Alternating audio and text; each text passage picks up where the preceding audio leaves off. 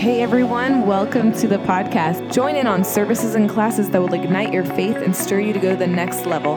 Today's podcast is a class I recorded for prayer at River Bible Institute titled, I've Been Delivered.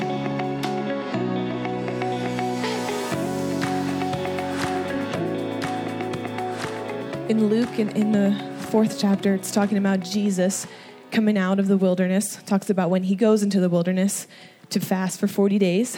And then the part where we were going to pick up is when Jesus comes out of prayer and he has a message that he delivers to the church.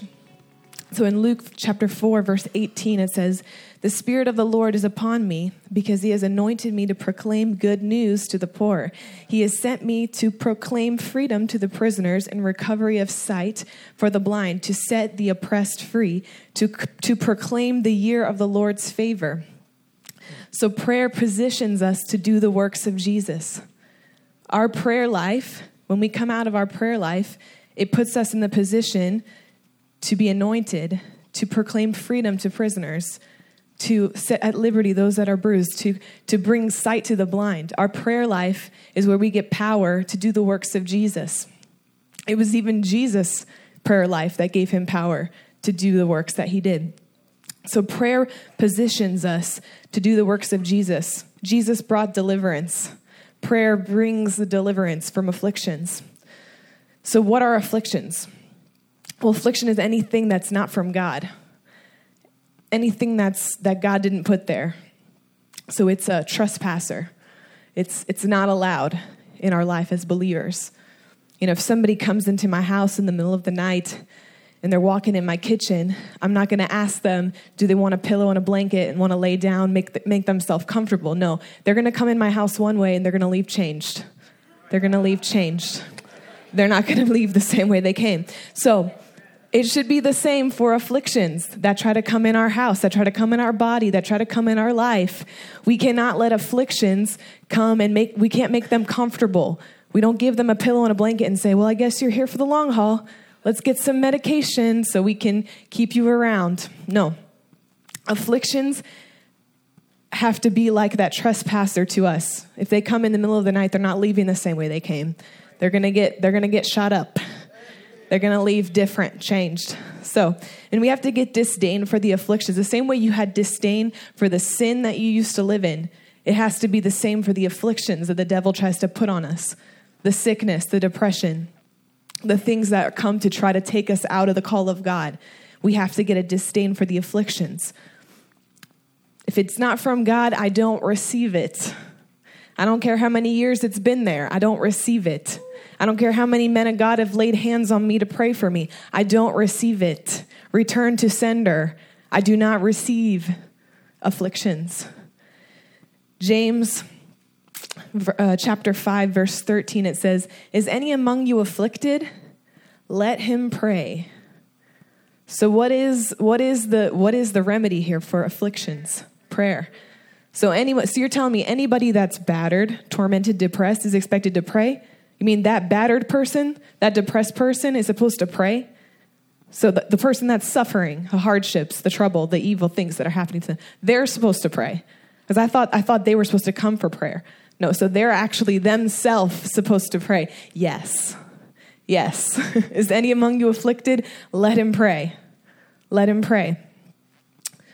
So, you know, a lot of times people will come to the church with because they don't understand this they'll come with their prayer requests and that's fine we believe god and we pray with people but when it's been a habitual thing that's happened in your life and the devil's tried to keep you under his thumb with this affliction something that may be going on in your body some kind of reoccurring thing that that happens in your life this affliction we have to get the disdain for it we have to say no it's not going to stay any longer no way no i'm going to get in there and pray until that thing leaves that thing is not going to have a control over me. It's not going to have a hold over me.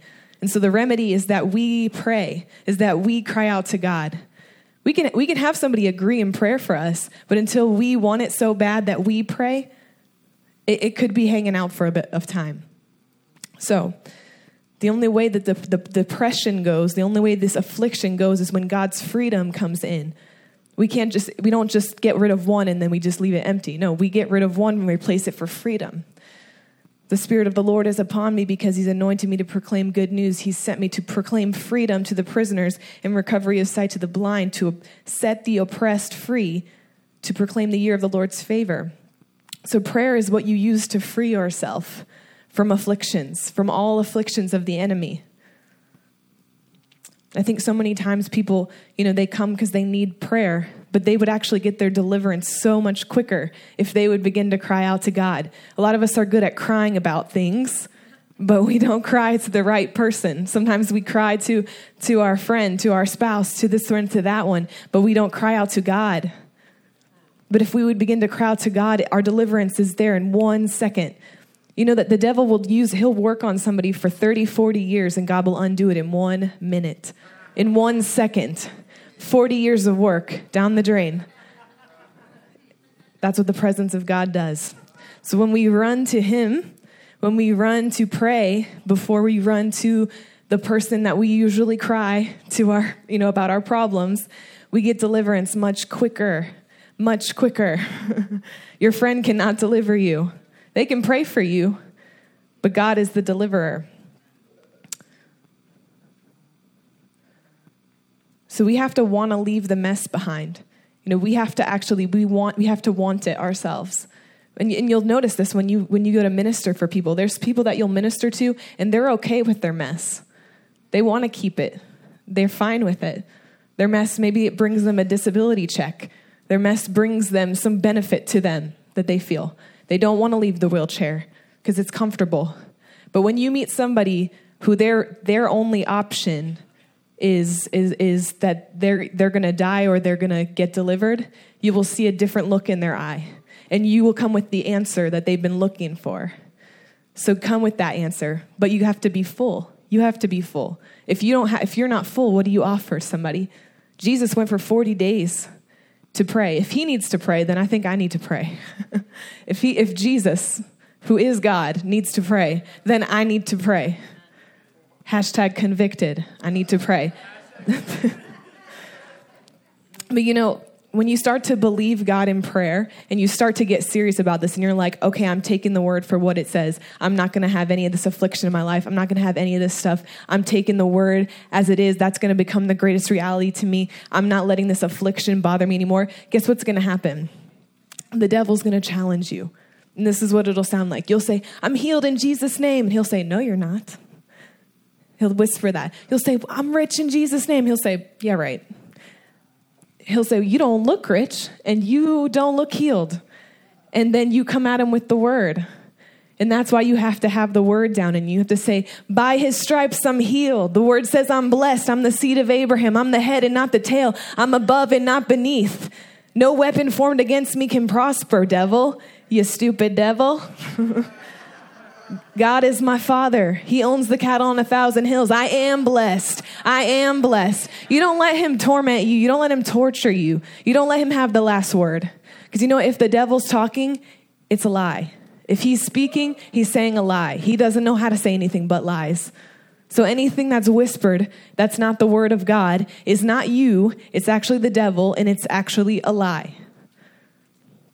So don't let him don't let him have the final say. Let your word be the last word and let it be the word of God. And then just praise God. Just praise Him. Because once you've prayed and believed God for that thing, it's done. It's as good as done. And so now you can praise. Now you can praise. Remember, I talked to you about the, the package is already on your doorstep. Your package is already there. Do you have it in your hand? No, but it's already there. So you can praise. You can get excited, right? Because when you get home, you're going to get your package. So the package is already on your doorstep. So then at this point, then you praise. And you know what's great about praise is praise gets God's attention, number one, because God inhabits the praises of his people. That's why the devil doesn't like when you praise. It really irritates him because it gets God's attention. Because no matter what God's doing up in heaven, when you start praising, he's got to pay attention because he says he's in, he inhabits the praises of his people. So when we start praising, he's like, "Whoa, look at that whole group of people in Tampa. Those people are nuts. Those people are praising. I'm about to do something on their behalf because they're praising." They're pra- and that's why I made a point to say that when we gave our testimony about our house because I don't want it to seem like it's some magical mystical thing that you believe God and then and then he picks one because this one's special. No, when you when you do what the word says and you activate the word and then you praise it happens It's not because one is special and one is not. It happens. It always happens.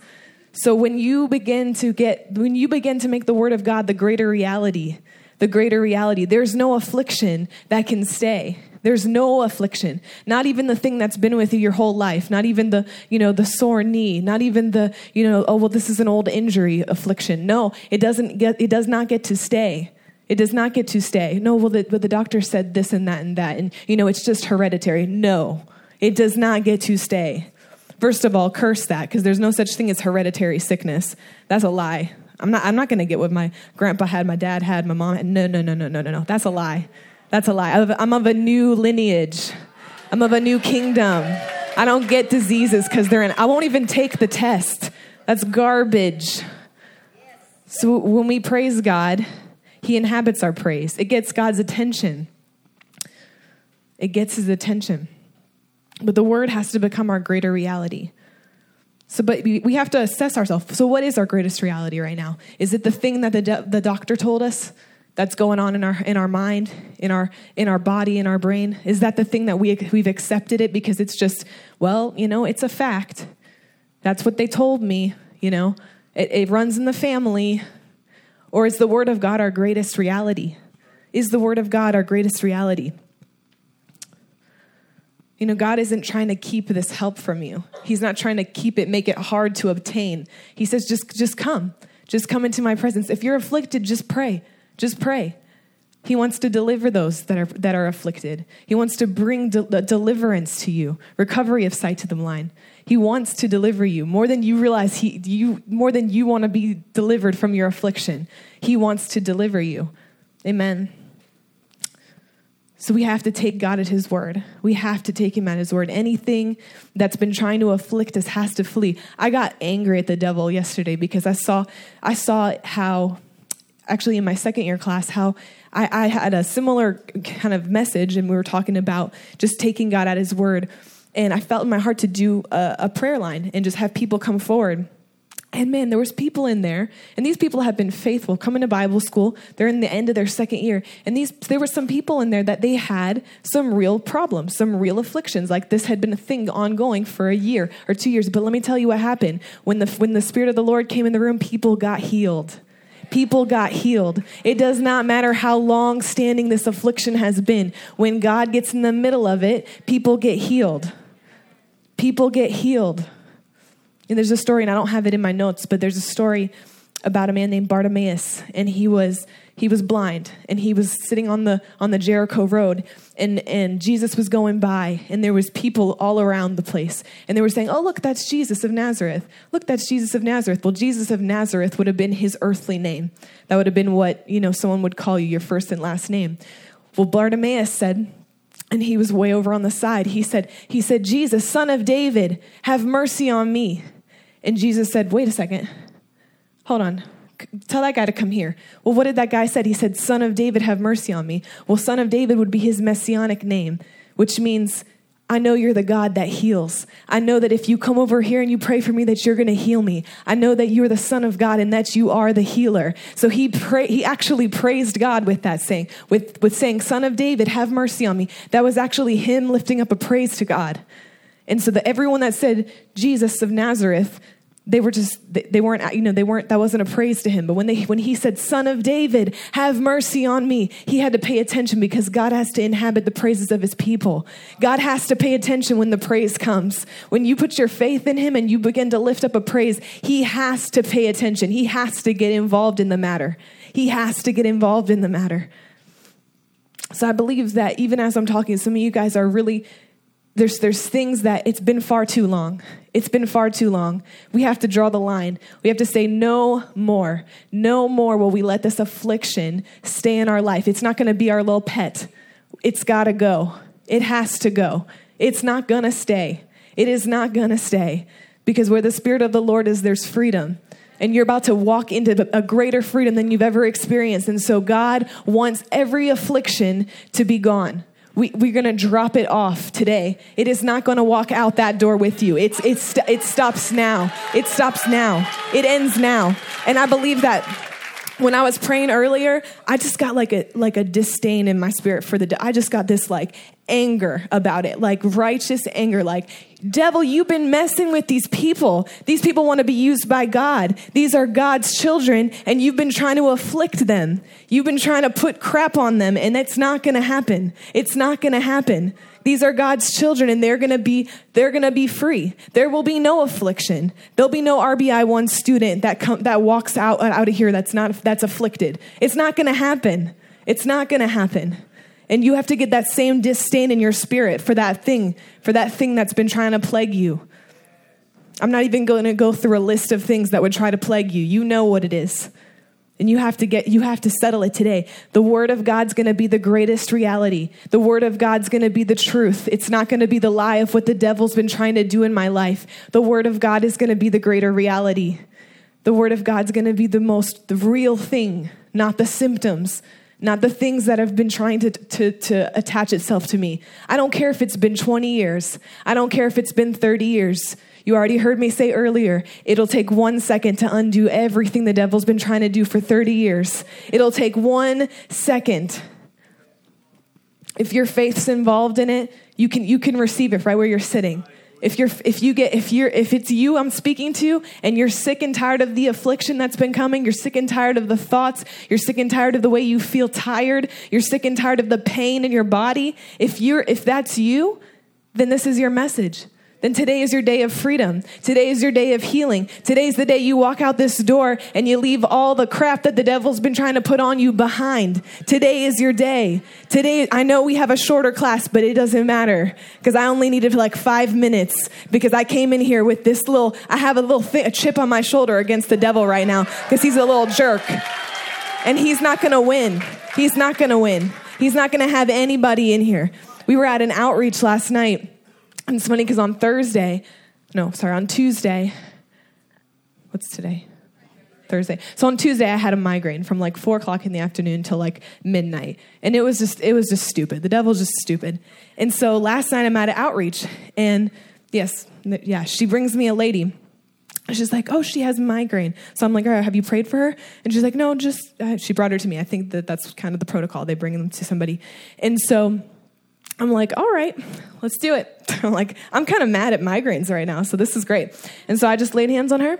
I said, Believers lay hands on the sick and they shall recover. By your stripes you are healed. No fancy prayer. I just kept my hand on her, took my hand off. I said, How do you feel? She said, Oh, oh, oh, oh, wow. And then she started, I, she said, Thank you, Jesus. I said, Thank you, Jesus. She said, Thank you, Jesus. And then she, she was like, I have migraines all the time, like every day.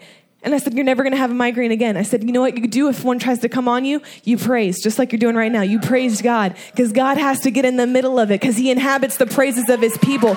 So what do you do? Hallelujah. Hallelujah. Hallelujah. Hallelujah. Thank you, Jesus. Thank you, Jesus. It's not because you're somebody special. It's because God has to inhabit the praises of his people. Who was Bartimaeus? He was a blind beggar. He wasn't somebody special. He wasn't in the ministry. Why did God get involved in his issue? Because he praised, Son of David. God, I know you're real. I know you're the God who heals. I know you could, if you walk over here, you're going to heal me. I know that you're the God who heals. I know that if you get involved in my situation, that it's going to change for the better. I know that the devil's going to lose. I, I, you know what I love about this message? He hates it. The devil hates it. It's, it's, a, it's a big stomp on his face. I love it. I love to curb stomp his face. He's an idiot. He's a tiny little thing. He has nothing but lies. And, and you know what? With symptoms that come on your body, you know what they are? They're lies. They are lies. The Bible says they are lying vanities. It says they are lies. You don't have to believe them. You don't have to believe them. Hallelujah. So if you're afflicted, pray and then praise. And God will get in the middle of it. Hallelujah. Is there five minutes? Thank you, Jesus. Thank you, Jesus. Thank you, Jesus. Well, you know what?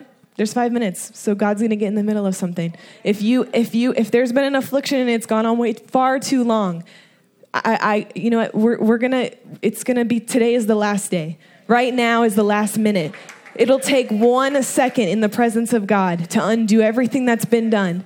Right now. I believe that faith is in the room. I believe people are expecting miracles right now. I believe that people are going to walk out of here. I don't care if we have 5 minutes. It wouldn't it wouldn't take it wouldn't take 5 seconds. Hallelujah. Hallelujah. Hallelujah. Thank you Jesus. Thank you Jesus. Thank you Jesus.